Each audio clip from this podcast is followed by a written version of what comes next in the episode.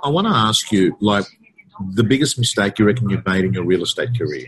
Early in my career, being dirty when I miss business. Right. And I think that's one of the biggest things that the younger agents coming through have to learn, or it doesn't matter what age, if you're inexperienced, you know, win pretty and, and be gracious in defeat.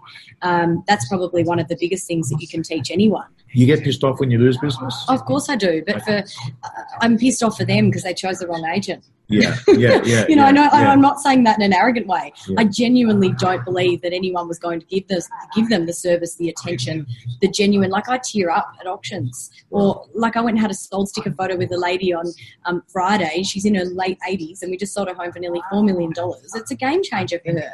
And I'm standing there having a photo with her. I'm thinking I'm going to get in the car and burst into tears. I just care, Yeah. and, and I just want the absolute best for people. So, you know, I think that's why I get pissed off if I miss. I miss because I, I think I didn't demonstrate to them well enough that I should have been the best choice.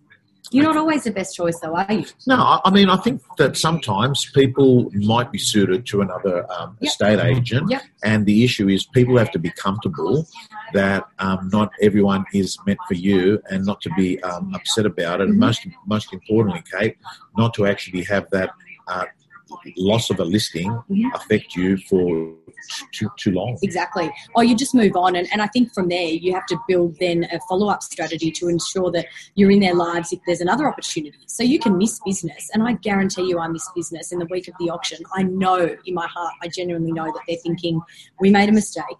We wish Kate was at the helm, you know, with her team and her brand. And next time we sell, she's our girl.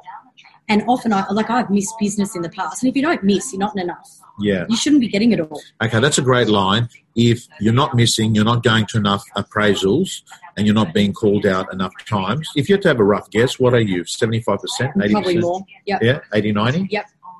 Unusual habit you've got.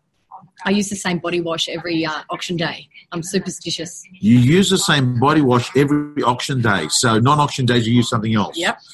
Okay, that's fucking weird. Okay. uh, in the in the last in the last five years, what new belief, behaviour, or habit Mhm. has most improved your life?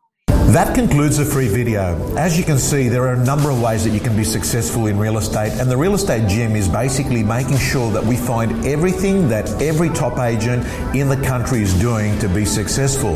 Real Estate Gym members get all their tools, templates, all their scripts, all their information so they can design their own personal system to success. The Real Estate Gym doors are closed. You can get on the waiting list for the next opening. Just go to realestategym.com.au.